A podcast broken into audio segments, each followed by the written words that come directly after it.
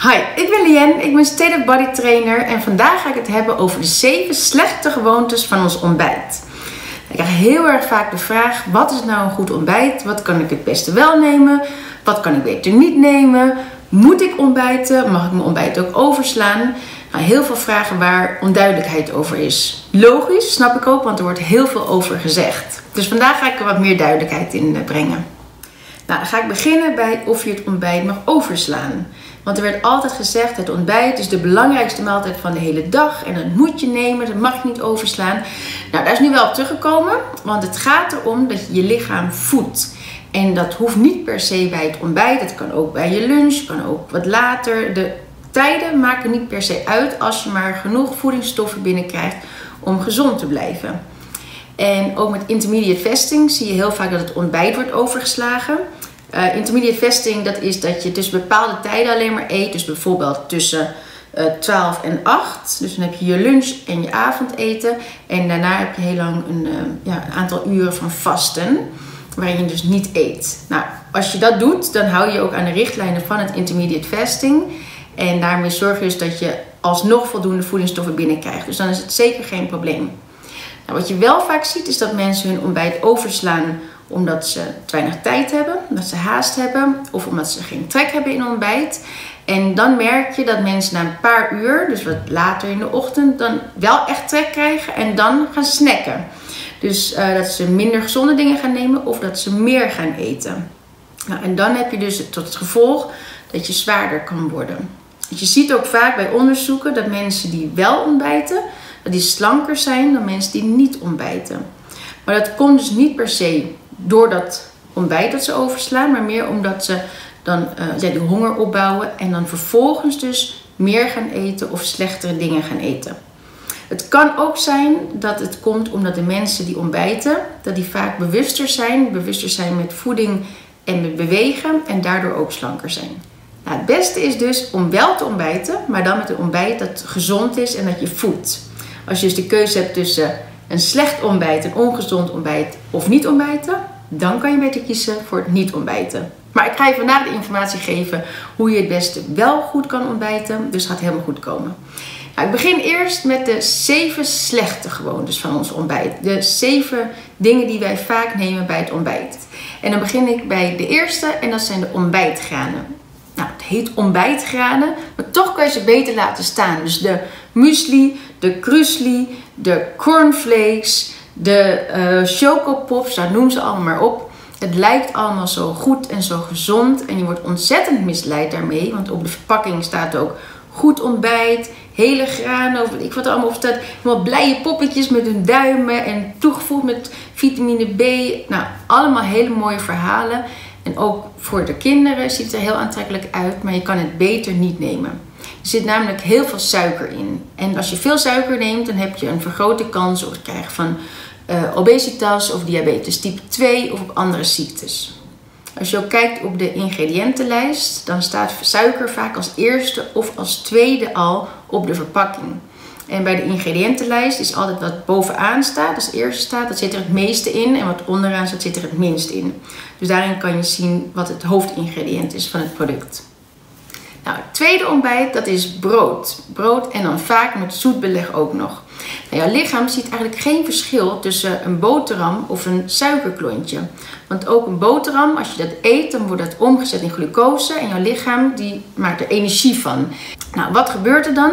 Je bloedsuikerspiegel gaat omhoog. Dat geeft je even dat lekkere gevoel, die rush. Ook je uh, geluksgevoel, je gelukshormoon gaat omhoog. Maar vervolgens wordt er insuline aangemaakt en dan daalt je bloedsuikerspiegel weer. En dan krijg je die dip. En dan krijg je ook weer dat je weer, je wil weer die rush, je wil weer dat het omhoog gaat.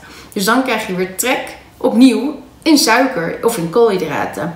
Dus wat je dan merkt als je brood hebt gegeten, sowieso kan je er al heel vaak heel veel van eten. En je hebt heel snel weer honger. Dus het vult je wel, maar het voedt je eigenlijk niet. En je hebt ook dus heel erg die schommelingen.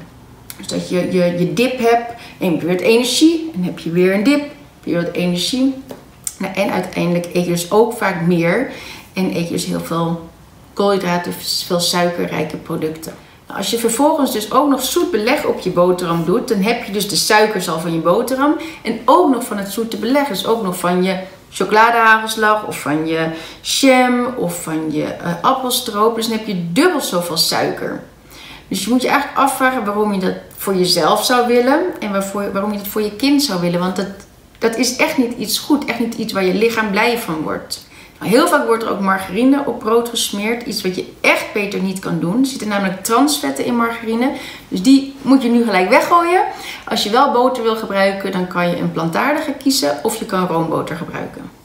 Nou, een ander ontbijt dat je beter kan laten staan, dat zijn pannenkoeken en wafels.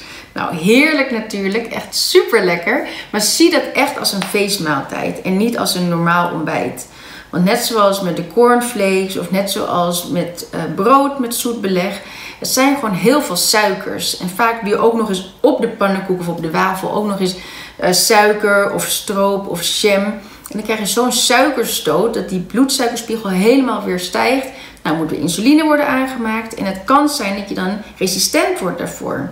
En dan heb je weer obesitas of diabetes type 2 die je als gevolg kan krijgen.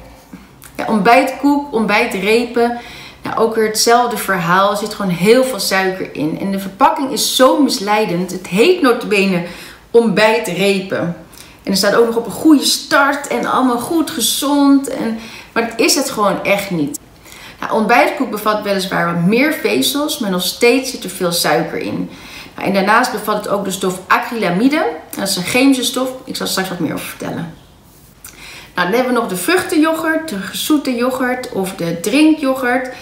Nou, wordt ook heel vaak als ontbijt genomen of gegeven aan kindjes bij het ontbijt. Maar het is ook niet de beste keus. Wat je ook heel vaak ziet is dat het vetvrij is.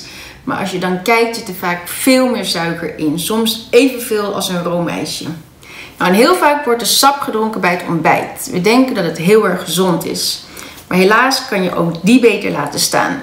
Vooral in de pakkensap. Ook al zeggen ze nog dat het zo vers is, het is niet vers. En je moet je afvragen hoeveel fruit er nog daadwerkelijk in zit. En er wordt gewoon heel veel suiker aan toegevoegd. Maar ook als je vers gaat persen, dan krijg je veel meer suiker binnen dan je nodig hebt. Dus wat je het beste kan doen als je je wil voeden met vitamine van fruit, is om het gewoon te eten. Nou, wat ook heel vaak bij het ontbijt wordt gedronken, is koffie. Ja, in Nederland drinken we superveel koffie. We staan zelfs op nummer 1 van heel Europa. Maar meer dan twee koppen koffie per dag is niet goed voor je. Koffie heeft echt ook zijn voordelen, zoals alle antioxidanten die erin zitten. Maar als je meer dan twee koppen koffie drinkt op een dag, dan gaat je lichaam een stresshormoon aanmaken, cortisol. Nou, met alle gevolgen van dien. Nou, ook zit er acrylamine in koffie. Dat is de chemische stof, waar, die was de laatst nog in het nieuws. Dat nu tegenwoordig in Californië moet er op de koffie eh, worden gezet dat het kankerverwekkend is. Nou, voor dieren is het wel echt al bewezen, voor mensen nog niet bewezen, maar ze hebben wel aangegeven dat er een grote kans is dat het kankerverwekkend is. Dus het is gewoon het beste om niet meer dan twee koppen koffie op een dag te drinken. Nou, sowieso heb je van nature al, s morgens heb je een beetje een piek, een cortisolpiek, waardoor je fit wakker wordt. En als je dan s'morgens bij je ontbijt al koffie neemt, dan wordt dat een beetje lui. En dan kan het zijn dat je minder van dat hormoon gaat aanmaken. Nou, wat je dus beter kan doen, is dan pas wat later je koffie nemen. Dus aan het einde van de ochtend of in de middag. Zodat je die piek morgens houdt en dat je daarna pas weer die piek krijgt als je weer koffie neemt. Nou, je weet nu dus wat je beter niet kan nemen als ontbijt. Maar wat moet je dan wel nemen? Nou, sowieso, s morgens is het belangrijk om je vochtbalans weer op peil te brengen. En daarom kan je het beste bij je ontbijt water drinken of kruidenthee. Nou, in je voeding is het belangrijk dat er voldoende eiwitten en goede vetten zitten. Nou, die zorgen voor een verzadigd gevoel, zodat je minder snel honger hebt. En die zorgen ook dat je bloedsuikerspiegel stabiel blijft. Nou, daardoor heb je ook niet die pieken en dalen en blijft je energieniveau gewoon stabiel. Nou, ook vezels zijn heel erg belangrijk, want die geven je een voldaan gevoel. Daardoor hoef je minder te eten. Nou, wat kan je dan eten? Ik heb hier een paar voorbeelden. Nou, als je graag brood eet als ontbijt, kies dan voor spelbrood, voor roggebrood of voor zuurdesembrood. En daarop kan je bijvoorbeeld hummus doen of avocado, lekker met een beetje kruiden of misschien een eitje. Nou, wat je ook zou kunnen nemen is havermout. En havermout kan je maken met water of je kan het met amandelmelk of met havermelk maken. En dan kan je kiezen voor een zoete variant of voor een hartige variant. Zoals bijvoorbeeld met avocado of misschien wel met een eitje erin en met wat kruiden. je kan ook kiezen voor fruit erin te doen of bijvoorbeeld met kaneel erbij. En uh, noten, zaden en pitten. Dat is allemaal lekker om je havermout te doen. Nou, als alternatief voor vruchtenyoghurt kan je kiezen voor bijvoorbeeld kwark of voor uh, Griekse yoghurt of voor sojayoghurt. En dan allemaal ongezoet en zonder smaakjes. En als je het nou lekker vindt om daar toch iets zoets in te doen, dan kan je kiezen voor vers fruit. Of je kan er wat kaneel in doen. Of je kan natuurlijk uh, pitten en zaden en noten ook weer erin doen. Een andere optie is bijvoorbeeld een omelet met groenten. Of je kan ook scrambled tofu maken met groenten. Dat is een wat hartiger ontbijt, maar ook eiwitrijk en heel erg lekker. En nog een laatste optie, dat is een groene smoothie. En daar kan je uh, groente en fruit in doen, of eventueel wat proteïnepoeder, of misschien ook nog wel wat pitten en zaden. En dat is ook uh, heerlijk voedend en heel gezond. Nou, ik hoop dat je wat aan deze vlog had. Als je nog vragen hebt, dan hoor ik het graag. Je kan me mailen at info. Heel graag tot de volgende keer. Doei!